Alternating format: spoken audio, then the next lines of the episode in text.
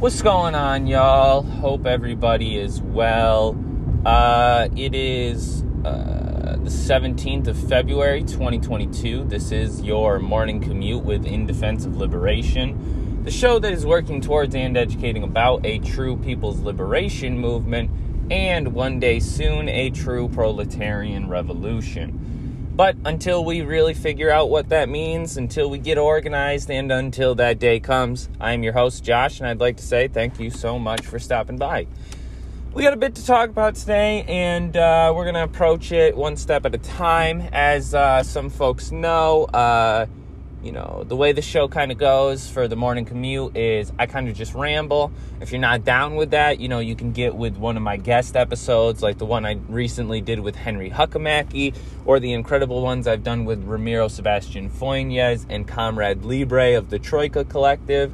You can check out my episode I did with Elena from the Red Nation or Zakato from Bands of Turtle Island. Or you can go check out any of those shows yourself and those, uh, you know, organizations because I think that that would be far more important than just, you know, giving my episode a listen. But if you've had, you know, find any interest in it, it's there. But, you know, they themselves each do work, they each make content. So they all got plenty out there that I think you should check out. So, um, yeah, if this is your first time tuning in, go ahead and say what's up somewhere. You can rate or review the show on Spotify or iTunes. Let me know for real what you think. Uh, you can DM me on Instagram, TikTok, Twitter, or Facebook and let me know what you think of the show. Or you can send me an email to indefensive.liberation at gmail.com and uh, give me a long form rundown of, you know, what you're up to, how things have been in your end, how you think the show is going, whether or not you think that, you know, shows like this are worthwhile or whether I should be dedicating my time to something else. I'd love to hear from you. You know, there's a lot of stuff that bounces around in my mind, or a lot of stuff that I think about this podcast and other things that I do. And uh, maybe we're thinking the same thing. So we'll never know until you reach out. So please feel free to do so because I'd love to hear from you. I'd love to learn from you and I'd love to talk to you. So just know that. Know that I'm here to build relationships. I'm here to connect with y'all and I'm here to connect with anybody and any organization that I can. So if and when you know you reach out, you have organizations you think I should get a hold of or guests that I should get on the show or get on the shows of, please feel free to let me know about them. I'd love to hear about them and I'd love to have new content to learn from and uh, to check out. So anyways, now that we're done with that, if this is you tuning back in, what's up? You already know what the deal is. We're about to get going, so let's talk about it. First and foremost, before I really, really dive into some of my deeper thoughts, uh, I wanted to do a little news coverage. We've done a little news coverage before, and there was these two topics that I was reading about yesterday that I wanted to talk about, but I, I didn't, I didn't have the time or the energy yesterday, so we're to talk about them today. So, right now, there is a lot, a lot, a lot, a lot, a lot, a lot of active people's movements of many different characters and many different stripes going on across the world, even here on the continental, what we might call North America. Well, one of those big movements that I think a lot of folks need to be paying attention to and need to be watching is the March of Millions and the ongoing uh, resistance movement to the coups and the uh, multiple military juntas that have uh, been put in place in uh, Sudan, and uh, really take a look, uh, especially at how they are organizing themselves and re- reacting to the forms of repression that they're suffering because so this is two days ago now. Um, two folks were killed in a protest and a uh, uh, mobilization in the city of Khartoum. Um, 172 were in, injured, 20 of whom were shot by live rounds, um, or shot at by live, live rounds. This is the 18th protest that have take, has taken place since the coup in 2019. Um, now that is that's meaningful because what we have to remember is we had many, many, many big protests and mass mobilizations here on Turtle Island over the last few years, And because of the immense amount of police repression and violence, a lot of them have not been able to consistently remobilize. Um, not necessarily so, but a lot of them have struggled to continue getting the same numbers each time. Again, not always, because that's not a generalizable thing, because a lot of the fucking movements that were taking place in some of the most oppressed communities were really, really, really not going anywhere.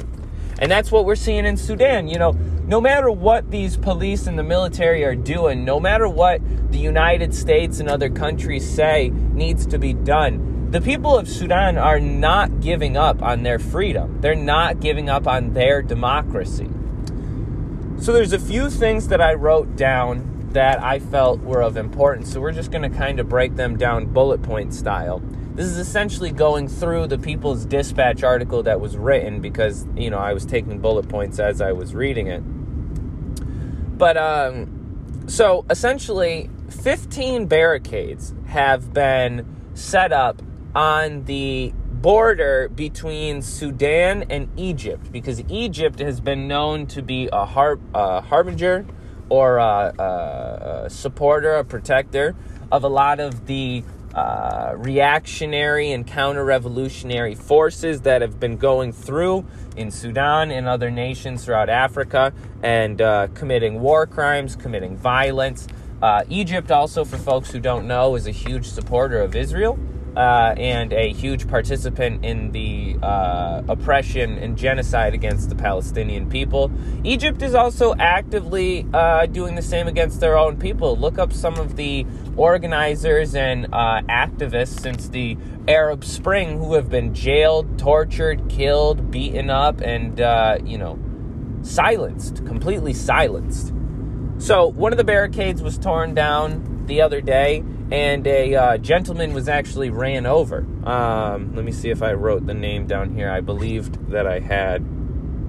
Um, no, I did not, unfortunately. But yeah, there was a, a, somebody who had been manning one of the barricades who had been run over, and so I believe that this protest had also a connection to calling out that murder and uh, calling out the continued uh, repression against the Sudanese people.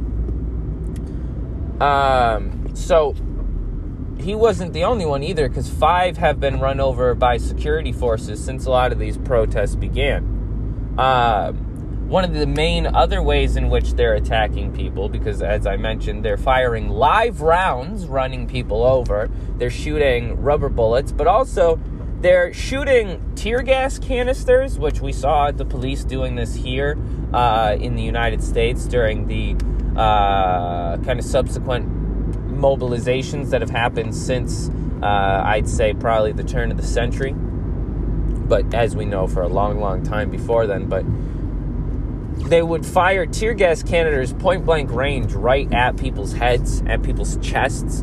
Uh, about uh, like 2,000, there's been 2,400 reported injuries as of two days ago that have happened against the Sudanese protesters. Of those 2,400, 1,024 were caused by tear gas canisters uh, causing blunt trauma damage. Uh, a lot of folks are also dying from asphyxiation, like we saw that one nursing student up there in, uh, I think it was in Minneapolis, Minneapolis or Portland, uh, during the uh, mass mobilizations in 2020 against police brutality. Uh, she ended up dying because she was giving uh, medical assistance to someone and she had asthma, and she ended up, uh, you know, dying of asphyxiation from the tear gas. So, tear gas, this supposedly non lethal form of, you know, repressive violence, is 100% lethal. So, I don't want to hear shit about these violent protests. I want to hear shit about the violent protest killers, aka the police and the military. Fuck y'all. Anyways, um, so this is also what I wanted to get to because the organization that is happening here, the response by the you know oppressed and exploited people of Sudan has been incredible. So they've set up five thousand two hundred resistance committees. So essentially, and I, you know, don't quote me on this, but to give you a broad picture of what a resistance committee can look like. A resistance committee can be a group of people within a neighborhood or within a certain block area that have, you know, a connection to some of the central organizing forces or have been participating in protests and mass mobilizations long enough to be trusted with, you know, the passing of information, knowledge of certain things that the average protester, the average person might not be aware of, you know, and kind of also the responsibility of helping people, the responsibility of knowing what kind of repressive forces you're going to be facing off against, knowing what kind of, you know, materials, knowing what kind of equipment you're going to need, knowing how to encourage and embolden people to keep coming out. I mean, they've had 18 plus protests with almost a million people, uh, you know, uh, coming out. And so this is an incredible uh, movement that takes a lot, a lot of people doing a lot, a lot of work. So that's what these resistance committees are. It's groups of people who know what the fuck is up. They've been participating for long enough that they can be trusted, and they're going around and they're helping uh, embolden and encourage people to participate within the movement.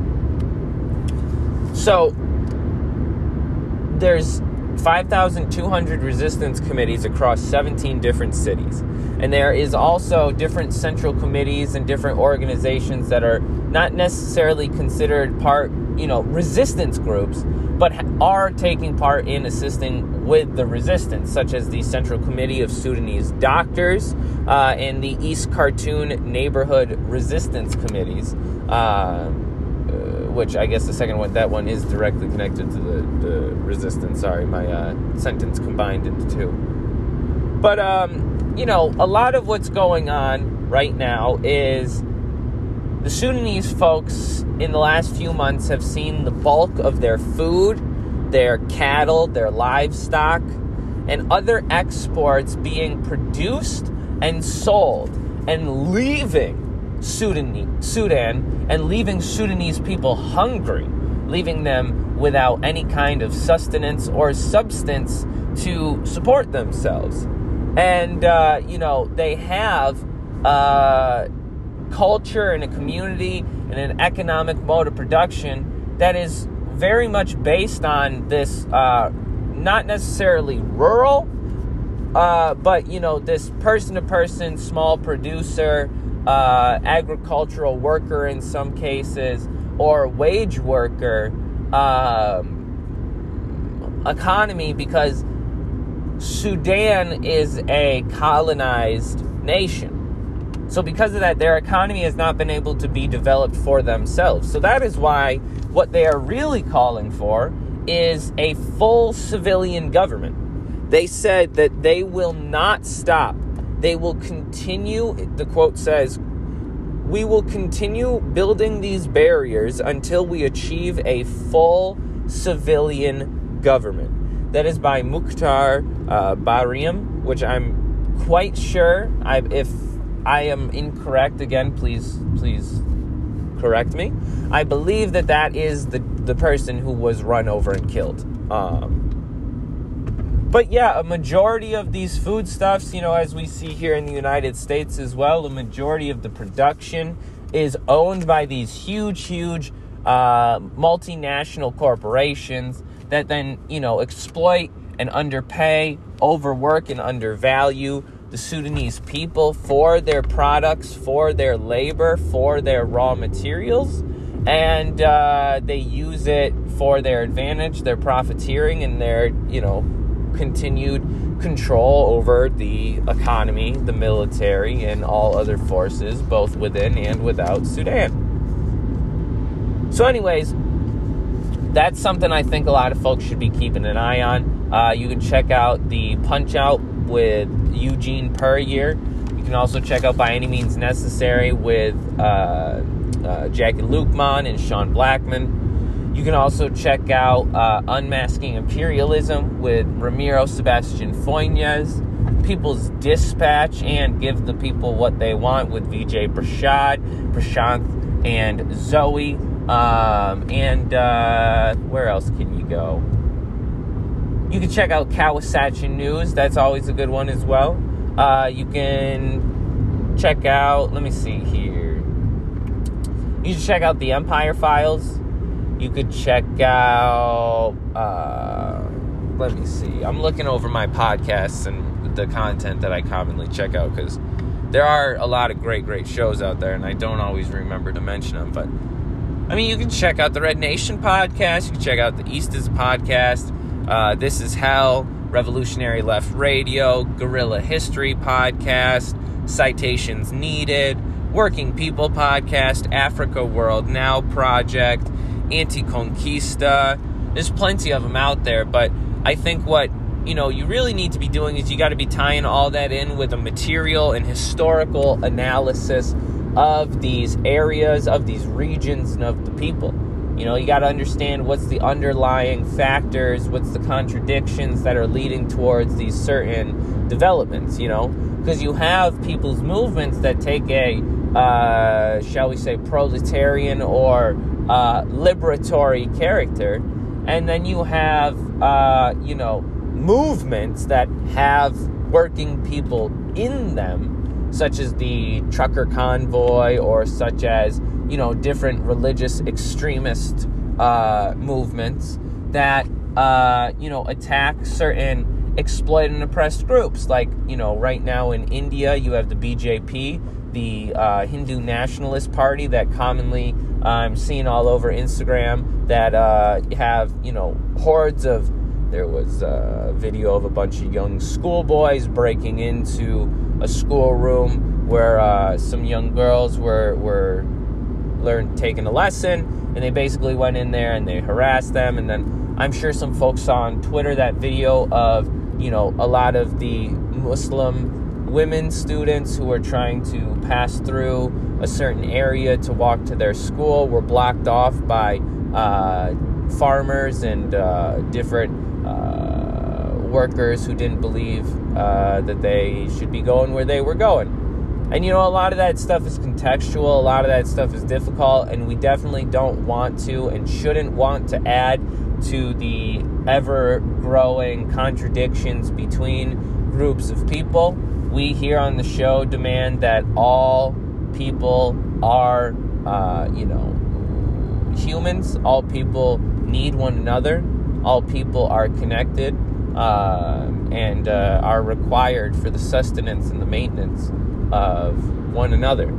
So, I don't say this to say we need to go after, you know, obviously Hindus, but to go after the BJP wouldn't be a bad thing. To go after Narendra Modi wouldn't be a bad thing. To call out the continuous faults of you know, these different types of governments like Jair Bolsonaro's or Ivan Duque's or uh, Duterte's in the Philippines or, you know, others around the world, it's not to attack the people, right? We don't want to attack the people. We got no beef with the people of these nations.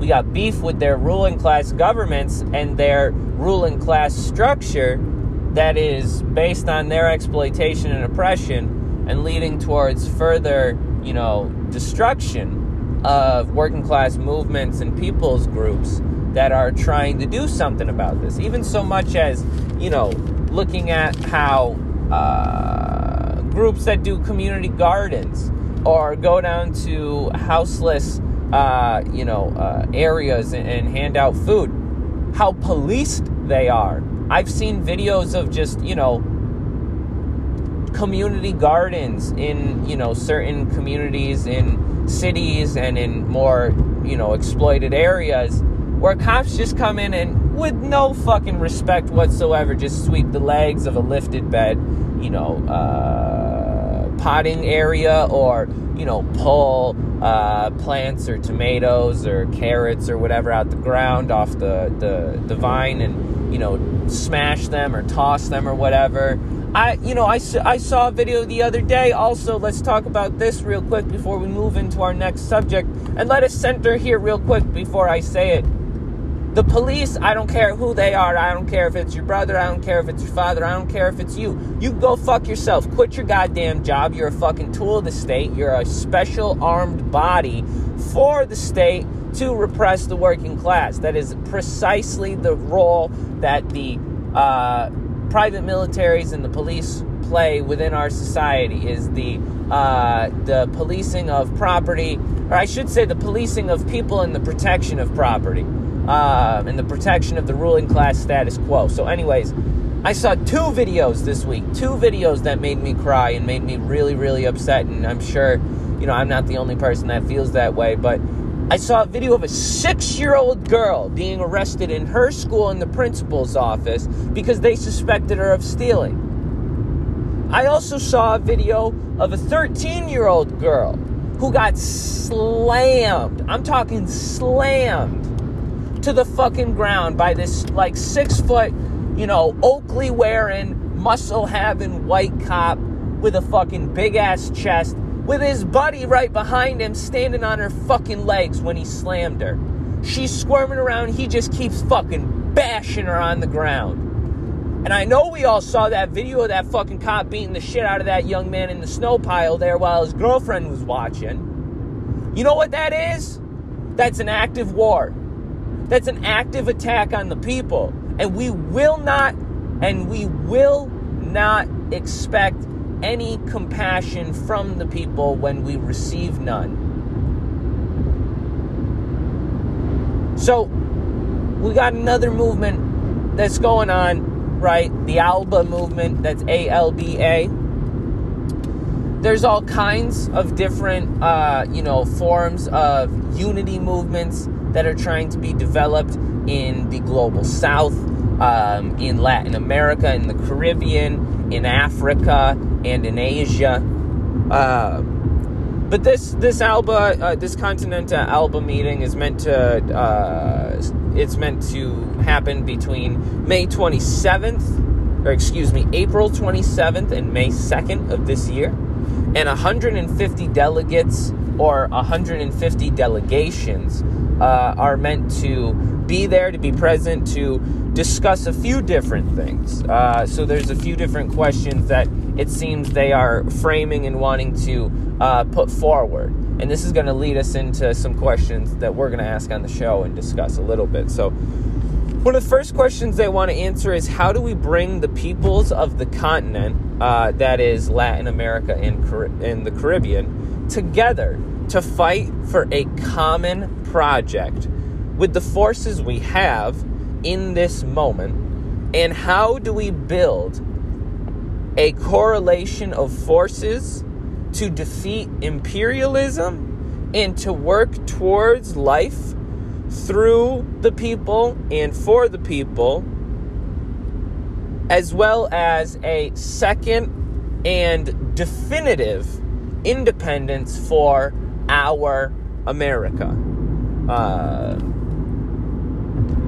these are the tasks that are facing the people's movements the organizations and the individuals that are fighting uh, uh, systemic colonialism, imperialism, capitalism, racism, sexism, uh, police brutality, inequality, impoverishment, and the pandemic. So, there's a few issues that they presented uh, in the article. The first being the recent, over the course of the last 20 or so years, rise of right wing and far right uh, governments within countries like Brazil, uh, Argentina, Honduras. Uh, but, you know, a lot of these countries right now, like Honduras, uh, just recently had a uh, people's movement and a political movement led by the uh, Libre Party, Xiomara Castro, and many others who have been fighting since her husband was overthrown in a coup uh, to reestablish democracy, reestablish uh, normal relations, and reestablish some form of stability. And in, in Brazil, You have groups like the MST and the PCB, among many, many others, calling for uh, plenty of things, but most importantly, economic equality, popular power, and a movement intent on eradicating the ruling class structure that exists today. So you have individuals like I mentioned, Ivan Duque, Jair Bolsonaro, uh, Mauricio Macri, uh, and uh, one who actually yesterday there was video on Troika Collective's Instagram page of him being arrested. Uh, Juan Orlando Hernandez, the former dictator and uh, narco ruler of Honduras after the coup, uh, he was seen walking out of his house in shackles from the head to the toe. So that's pretty exciting. Hopefully, uh, continuing forward, the people of Honduras are able to see, uh, you know, responsibility and accountability uh, for those who committed crimes against them, as we're seeing in places like Bolivia, where Evo Morales, uh, you know, was overthrown in a coup in 2019. The MAS Party suffered a lot of repression and police violence. Uh, but now in 2022, with Luis Arce leading the way and the Movimiento al Socialismo, uh, incredibly uh, emboldened and encouraged by the uh, trial of uh, Jeanine Añez, which is going on, uh, completely uh, set in motion by the continued efforts of the United States and outside forces from the United Nations to overthrow the popular government, the plurinational state within Bolivia, uh, such as the recent attempt to send weapons through agricultural shipments to far right movements. Um, that's something you can read on the People's Dispatch web, website, uh, as well as Multipolarista, which is uh, Ben Norton's new webpage. Um, but yeah, uh, I think that what we got to understand when we're looking at a lot of these movements across the, the world is they have an ability to connect with the masses, right? I mean, look at those streets, man. Those streets in Bolivia and in Colombia and in Chile and in Brazil and in all kinds of places across Africa and in Asia, those streets are filled to the brim with working class and exploited people who are emboldened and encouraged enough to hold up signs that say, down with the dictatorship, you know, give us our democracy, uh, condemning the acts of violence, stuff that, you know, ultimately puts a target on your head. And a lot of these folks who have participated in these protests across the world have wound up dead. They killed uh, uh, Berta in uh, I forget where it is now. Uh, uh, a rural and uh, environmental organizer, an extremely strong organizer. I can't think of what her last name is or the country she got killed in. It might have been Brazil. It seems like it might have been Brazil or it might have been Colombia because Colombia also uh, has suffered some of the most brutal repression since the 70s and 80s against their ongoing movement. So, those streets, right, the way they are filled, compare that and contrast it to a few weeks ago when that fucking cop got killed uh, in New York City and they had all those fucking fascists out there in uniform walking around basically doing the Sig Heil and out here just marching to to defend, you know, this person who by all means, you know, I guess shouldn't have died because we we don't really expect or want human beings to die. But you put on that uniform, you you know, go out there and you police these streets, right? And you you have that power and that that place in society and uh you know, these folks expect that nothing bad comes from that. These folks expect that there's no consequences for actions for years and years of repression. And yeah, this kid that died might not have fucking done anything. I don't know. I don't even know who the fuck it was. I don't care. Um, but I do think that if this kid was killed, it's not because nothing. It's not because some fucking maniac, you know. Anyways, I'm, I'm getting too caught on this point.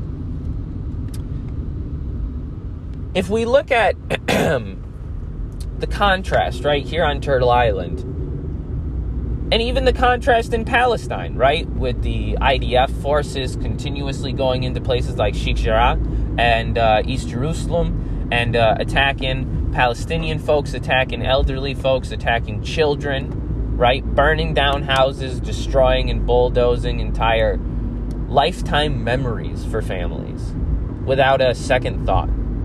Um, because to Israel, the settler colonial state, not the apartheid state, not the, you know, uh, dictatorship or whatever, the fucking settler colonial project that is Israel, uh, is dehumanizing Palestinian people for the intention of stealing their land, killing them, stealing their labor, and stealing, you know, anything else they can before uh, they kill them. It's the shit, shit, shit, shit, fucking shit reality. And I hate talking about it because everybody gets bummed out. I get bummed out. And it's like a hard thing because also you got to sit here and try to break it down for people because there's so much misinformation and propaganda. So we're going to hit on that here in a second and then we're going to go towards what it is to try to connect with the masses, what it is to try to, you know, learn about the reality that sits in front of us and how it is, uh, you know, possible to use these things, to use the people and their sentiments, their energy, to be able to use the reality and the information that we have, put them all together, and be able to build a movement that is capable of eradicating inequality, exploitation, and oppression. So, talking about propaganda and misinformation, there's a few different approaches we can take to this situation. I think there's four altogether. So, we know that the average American and I spell that with a K, right? The average white person, the average working and exploited person as well, but most importantly and most probably white men because of the character and the connection that they have to the system and the way in which the system oftentimes uses them as what we might call prison guards for the system. If we look at the fact that the majority of people here and across the world are ignorant to the fact that they are exploited and oppressed, or at least ignorant to the fact of how they are exploited and oppressed and how they must fight for their liberation. Then again, we have four approaches that we can take once we understand that, once we realize that, once we know what's causing it, and once we understand what we want to do about it. One, we can attack ignorant people. We can go after folks who say racist shit. We can go after people who do racist shit, right? And I don't think that's a bad thing. I don't think that we should not do that. The second thing we sh- we can do is we can ta- we can attack the institutions that are leading to and furthering the sentiments and the systems and the practices by which this oppression, exploitation, and division is continuing. The third thing we can do is we can look at ourselves. We can look at our organizations. We can look at our forms of struggle, and we can see whether or not they have been successful, whether or not they've been, uh, you know, capable of being successful. So, if we're looking at our organizations and our, our forms of struggle, we're not doing it necessarily from a uh, mm, dogmatic uh, standpoint. We're not looking at people's movements across the world and going, well, you know, when I read The State and Revolution and uh, when I read uh, this book, it didn't it didn't say that we got to do that. Yet it's because it was in Russia in 1917 or in China in 1949 or you know what I'm saying? Like eh, it's not it's not a one to one ratio here. You can't even take the way in which you fucking you know build a relationship with one person to another person. You can't do relationships with every single person the same way you do relationships with every other person. So why do you think you can do a revolution? One of the most complicated and difficult, you know, uh, accomplishments uh, that that we can we can do. Why do you think you can do that just simply the same way that it's always been done? As if, you know, the repressive and reactionary forces haven't read the same fucking books we have the fucking Marine uh, general, uh, the guy who was on the stand not too long ago for something to do with Trump, he was talking about the fact that he read uh, guerrilla warfare, and he's read most of Mao's work. He, uh, uh, Bannon, Bannon, I think, calls himself a Leninist. He said he loves Lenin. And then you got, um, uh, what the fuck is his name? Oh, god damn it.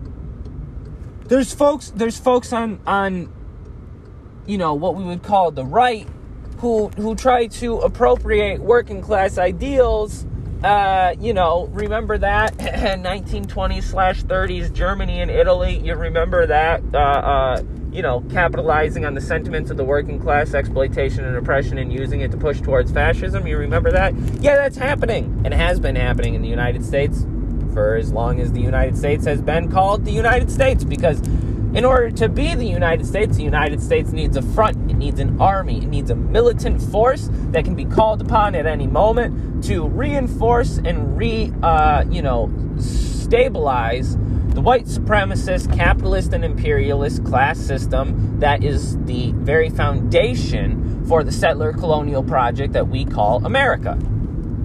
So, because of that, we have to understand that the fourth option that we really have is all of the above.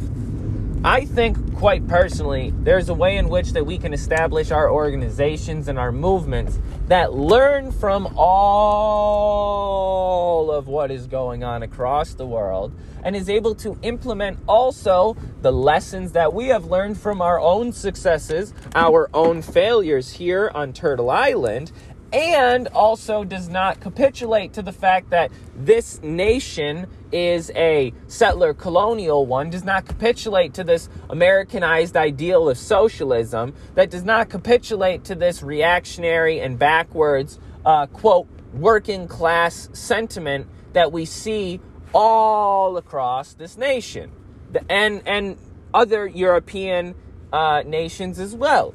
That is not what we're going for because look at how close American and patriotic socialism is to the different types of working class movements that existed in Germany pre uh, you know, fascism, in Italy pre fascism, in Spain pre fascism, right? If we look at all of these countries where, uh, you know, independence movements or self determination movements have been captured by reactionary and repressive forces and used instead to attack different national and ethnic groups or different religious groups. This is the reality that we are facing. So, if we ignore the fact that patriotic socialism not only is a contradictory, uh, you know, idea, but is also a harmful one, then we are playing into the hands of people that we don't want to be playing into the hands to, whether consciously or unconsciously. And yes, that is a call out to Caleb Maupin and everybody else who's supporting him and supporting his type of ideas about uh, American uh, and patriotic socialism. I have much to learn, so Caleb, you know, if you ever end up hearing this or anybody passes it on, I'd love to hear from you. I'd love to know what you really think because I'm going to be honest with you. I've spent almost no time going into your work. I've seen your episode with the homie Ramiro. I uh, was there the time you hopped on the live stream, and uh, I've watched a, a few of your recent videos. And I gotta say, I don't know what the fuck you're doing, and I don't know why the fuck you have, uh, you know, any kind of a following. But, you know, I could be an ignorant asshole who just hasn't done my research. So, hey, reach out. I said the email in the beginning of the episode. You know where I'm at.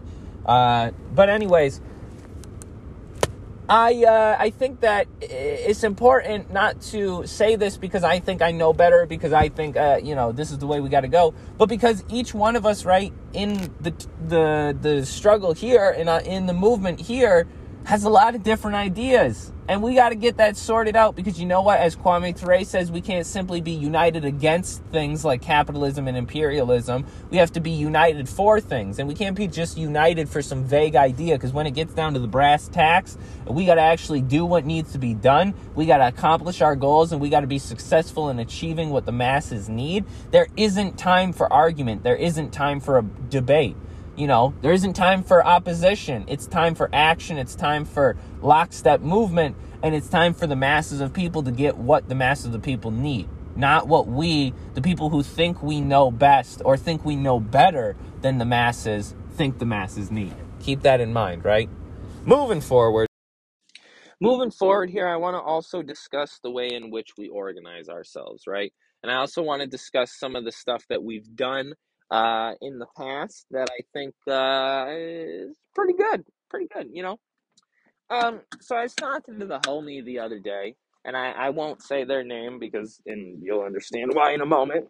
And we were talking about the fact that a lot of the organization we see is, you know, for good or for bad, incredibly mutually mutual aid oriented. And again, for good or for bad, I don't necessarily think that's a bad thing. I think because we're in the middle of a pandemic where a lot of people don't have what they need, mutual aid is one of the most important things that we can be doing to be able to connect with people. And not only just to connect with people, but people got to eat. You know, what the fuck? You got food, I got food, grocery stores got food, we got a house, we got heat. Uh, people don't. People that are on the side of the street dying in the cold right now. People are on the side of the street getting beaten up by cops because they're a little stoned or because they're a little high, right? A little doped up. Folks are getting thrown in jail for, you know, doing some of the dumbest shit they've probably done, done in their life, but not anything that's killing anybody. Not anything that, uh, you know, is really harming anyone except for themselves. So why is it then that in that way we are going to sit here and uh, you know do nothing about that? Well, that's that's not what we're trying to do. But on the other end of that stick, what we also have to realize is just focusing on mutual aid can develop a type of struggle that seems to be geared towards temporary solutions and the alleviation of certain symptoms of the capitalist and imperialist system rather than in fact working towards eradicating the capitalist and imperialist system. But again you know we're at a certain stage in our development. The struggle has much to do, much to learn. Uh, I myself have much to do and much to learn.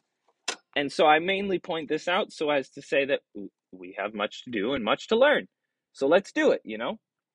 I uh I'm looking at a lot of the different things that are going on across Turtle Island, a lot of the indigenous led, black led, Latino led, uh, immigrant led movements that are working towards you know, trying to fight for different kinds of um, freedoms, different kinds of legislation for oppressed groups of people. And uh, it's been pretty fucking cool.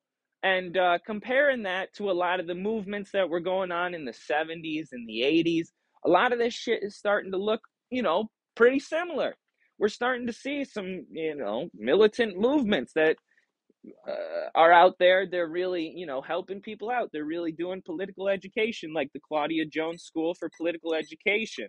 Um, there's a few other schools there in the city um, uh, that are, you know, very African focused, very focused on the uh, traditions, cultures, and um, uh, uh, practices of, you know, uh, African people, so as to break down the forms of white supremacy and uh, oppression that exist here uh, within the United States against, you know, especially black folks. Um, and, uh, you know, very similar things are being done for uh, farm workers, being done for immigrants, being done for uh, Latinos, being done for Asians, being done for people from all different walks of life because unfortunately, all these different groups of people all these different, you know, uh, yeah, groups of people.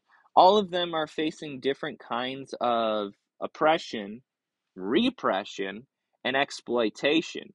They're not different in essence, but they are different in form in some cases. You know, you have some uh, some ways in which the capitalist and imperialist ruling class tries to divide and conquer.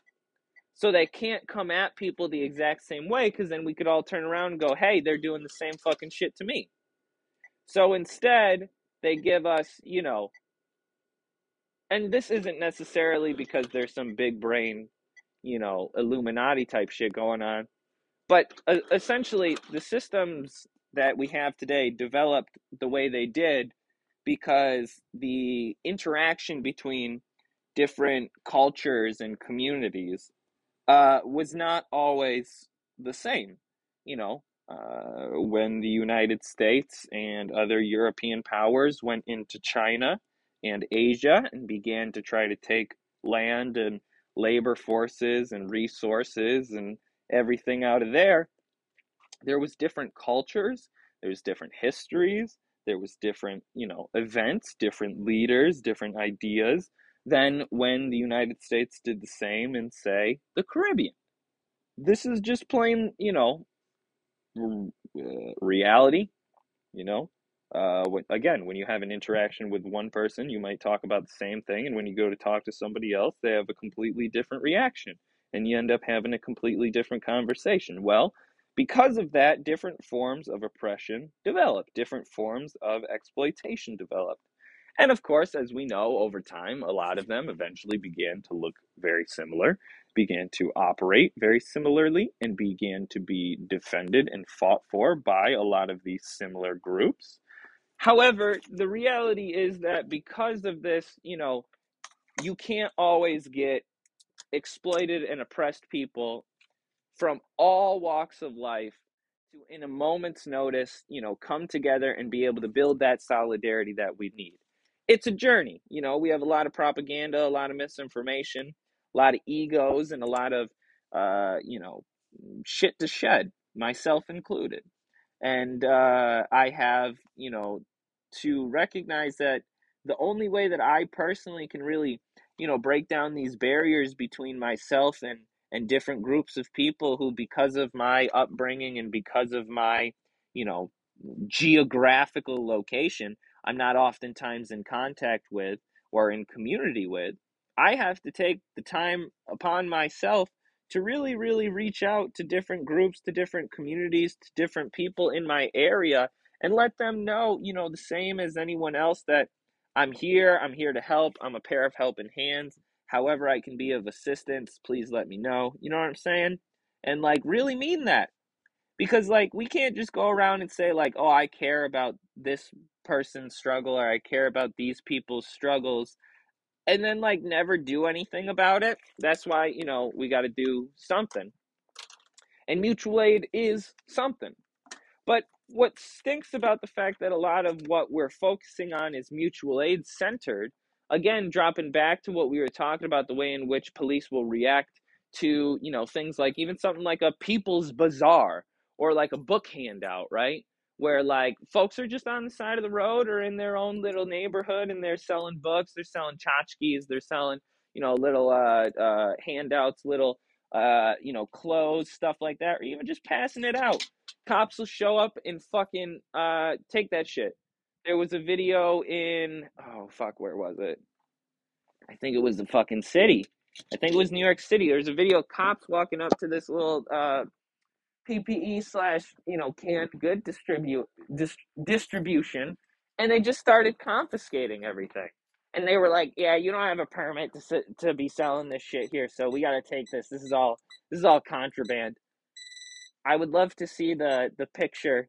You know how they always do the picture of the drug busts? I'd love to see the picture where they have just a bunch of fucking, you know, canned noodles and beans and shit and fucking books and clothes and shit. That's that's real cool. Shout out police. Um, I think it's very funny that uh, you know, they exist and and uh, nothing's happened about that. But anyways, um, that's kind of what I'm talking about. Like we have all these mutual aid centered programs, but if we don't actually build programs that are also meant to defend against the violent repression of the police, it's a dangerous situation. We, uh, you know, we don't really know the level of repression and violence that the police are capable of because they continue intensifying it. They continue adding to that. And so, because of that, we have to realize that when folks like George Jackson, Huey P. Newton, the American Indian movement, and others throughout history in, you know, Turtle Island and across the world say, listen, uh, you know, we uh we're not gonna just sit here and let you fucking step on us. We're not gonna sit here and let you treat us like shit. And that doesn't mean that all these groups were just guns ablazing, that they were just going out here and killing folks because that's the picture that you know A lot of folks want to paint. A lot of folks get romanticized with this violence, right? A lot of folks read the first chapter of Frantz Fanon and that's that. that's it, right? But violence is an act of resistance. Violence is a form of self defense. So when we are struggling to give unhoused people shelter, clothes, food, and some cops show up and start beating up on us, or if we're driving around in our neighborhood and we see folks on the side of the road being harassed by these boys in blue, then we got to have some kind of organization. We got to have some kind of unity and some kind of solidarity that is built. That means that these folks aren't just going to get away with that. You know, you're not just going to keep going around killing folks. You're not going to just kill Amir Locke, Breonna Taylor, George Floyd and get away with it. That's, you know, a dangerous discussion, one that I have a hard time really having on the show because I am genuinely concerned for whatever implications that has on me and my significant other and my loved ones, you know? Um, but I also realize that that's the truth. The truth is, the United States is a violent, repressive, and fascist state, by my opinion, by George Jackson's and by plenty of others. A lot of folks don't like that capital F fascist description of the United States, but you know what? What else do you call it? What else do you call it? Do we keep calling it a capitalist imperialist dictatorship? Do we keep splitting the hairs here? Or do we realize that fascism has reformed, reanalyzed the situation, and studied and learned about the ways in which revolution is going to be waged and learned how to put that down, make sure people don't get to that point, and if they do, how to put them down too? What else do you call it? You want to call it an imperialist system? Call it an imperialist system because you're not wrong. But if I see one more person arguing over whether or not the United States is fascist, I'm giving up. I'm giving up. That's it. That's it. uh, the shit we get focused on, right? But the shit we should be focusing on is the fact that Amir Locke was 22 years old, had a rifle, and used it, uh, you know, legally, intelligently, and was still killed. Uh, because Amir Locke was alone. And Amir Locke, if nobody's coming to defend him, will not see justice. Um, unless, you know, the people, that's you and me, that's everyone in this country, calls for real justice. And I'm not talking about, no, let's throw him in jail for a few years. Let's put his, you know, his uh, mugshot all over so that, you know, when he gets out, he can just get a job in the police department fucking a county over. No, I'm talking about real justice. And real justice comes from tribunals uh, that are set up by the people. Real justice comes from the people's justice. And I'm not going to get into too much depth because you know what? I'm not going to I'm not going to blow smoke. Because guess what? That shit doesn't exist here. It's not happening. There's no one, there's no roving group going around taking out killer cops. So, the reality of the situation is this. We're under attack from every angle, and our enemies spare no compassion. They have absolutely no concern for your well being, for your mom's well being, for your grandma's well being. Shit, they're trying to get rid of Social Security and Medicaid right now. Some episodes with By Any Means Necessary, them talking about how they're trying to co op, you know, Medicaid and essentially drain it. Go look at the way in which we're incarcerating people. Because I guarantee you got someone in your family or one of your friends that's been to jail, might be maybe is in prison, right? Look at the way in which they take care of these children at 18 years old. Throw them into the military, traumatize them with these videos and this abuse and this torture of, you know, uh, drill and everything, trying to build this discipline when in fact they're just breaking these kids down. And then they send, send them across the country to kill. And to kill for what? Oil money. To kill for some, you know, rich asshole who doesn't know your name, won't ever know your name, couldn't care less to know your name. Wanna know why? because soldiers have been and always will be peasants in uniform. Lenin said it. It was true in the Cuban Revolution. It was true in the revolutions throughout Africa. It was true in the revolutions throughout Asia. And it'll be true here on Turtle Island. The people who are going to be sent to war, if we go to war, are going to be the most exploited and oppressed people who just need a fucking college education. And that's the reality. And guess what? You probably have friends that are in the military for that very, same fucking reason. Get them out of there. Go talk to your friends. Go talk to them. You don't gotta abuse them. You don't gotta put them down, but go talk to them. Last thing I want to say before I go is this: we have a lot of work to do, right? But we got to start somewhere. So don't think that just because we got so much to do, we can't do anything. We can't do this because it's not right, or we can't do this because it's not the right moment, or we can't do this because we got to do more. Listen, if you're out there in these streets and you're handing out food and you're talking to people about socialism, or even talking to people about the fact that they need community, you're doing 10 times better than most people who, A, listen to this podcast, listen to any podcast, or B, call themselves socialist and communist. You know, if you're out there training people on how to use weapons, training people how to hide from the police, you know, training people how to, you know, go uh, undercover, go underground, like that's uh, illegal. Ha, gotcha. Ha, no, I'm playing. No, if you're doing real work, if you're out here training people, helping people protect themselves, committing to self defense legally and using weapons for the intended use that the United States government and the Constitution allows us to do so, then in fact you are doing real work. So, wink, wink, you know. Anyways, uh, folks, we got a lot to do. We got a lot of work to do. We got a lot of building to do, a lot of unity to grow, and a lot of solidarity to develop. So let's get building, let's get growing, let's get working. Long live the revolution, long live the people. And we'll see you next time, folks. Stay revolutionary, stay safe, stay healthy. Peace.